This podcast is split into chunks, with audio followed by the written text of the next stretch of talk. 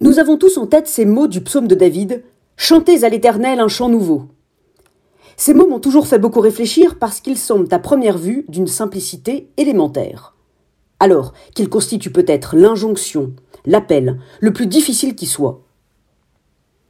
Chanter un chant nouveau. Pour nous qui sommes pétris de peur face à la nouveauté, il est terriblement dur de chanter un chant nouveau. L'un des plus grands intellectuels du XXe siècle, Elias Canetti, écrivait qu'il n'y a rien que l'être humain redoute le plus que le contact avec l'inconnu.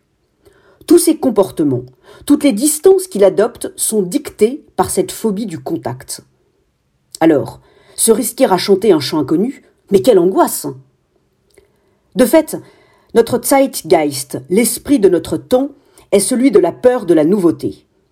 Nous sommes pétrifiés à l'idée de changer, de grandir, de vieillir. Pétrifiés à l'idée que nos vies puissent se transformer.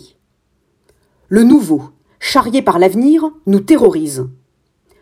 Il y a quelques mois, nous nous amusions comme des enfants à parler du monde d'après comme d'un paradis perdu. Mais aucun d'entre nous n'était véritablement prêt à le faire advenir. Il fallait qu'il arrive par génération spontanée, mais personne n'était prêt pour ce monde nouveau. Nous préférons nos bonnes vieilles habitudes, nos sentiers rebattus et nos points de repère. Sans comprendre qu'enfermés dans notre zone de connu, nous sommes complètement morts.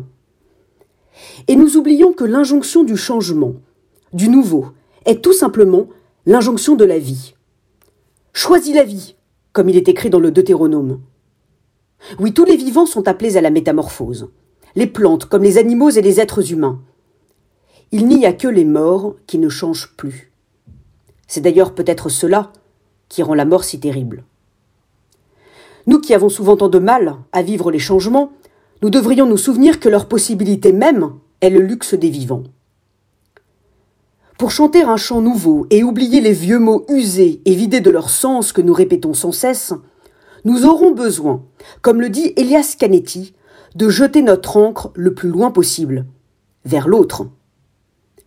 Pour chanter un chant nouveau, nous devons sortir de nous-mêmes et trouver au contact des autres de quoi nous métamorphoser. Pour chanter un chant nouveau, nous aurons besoin de nous hybrider les uns les autres.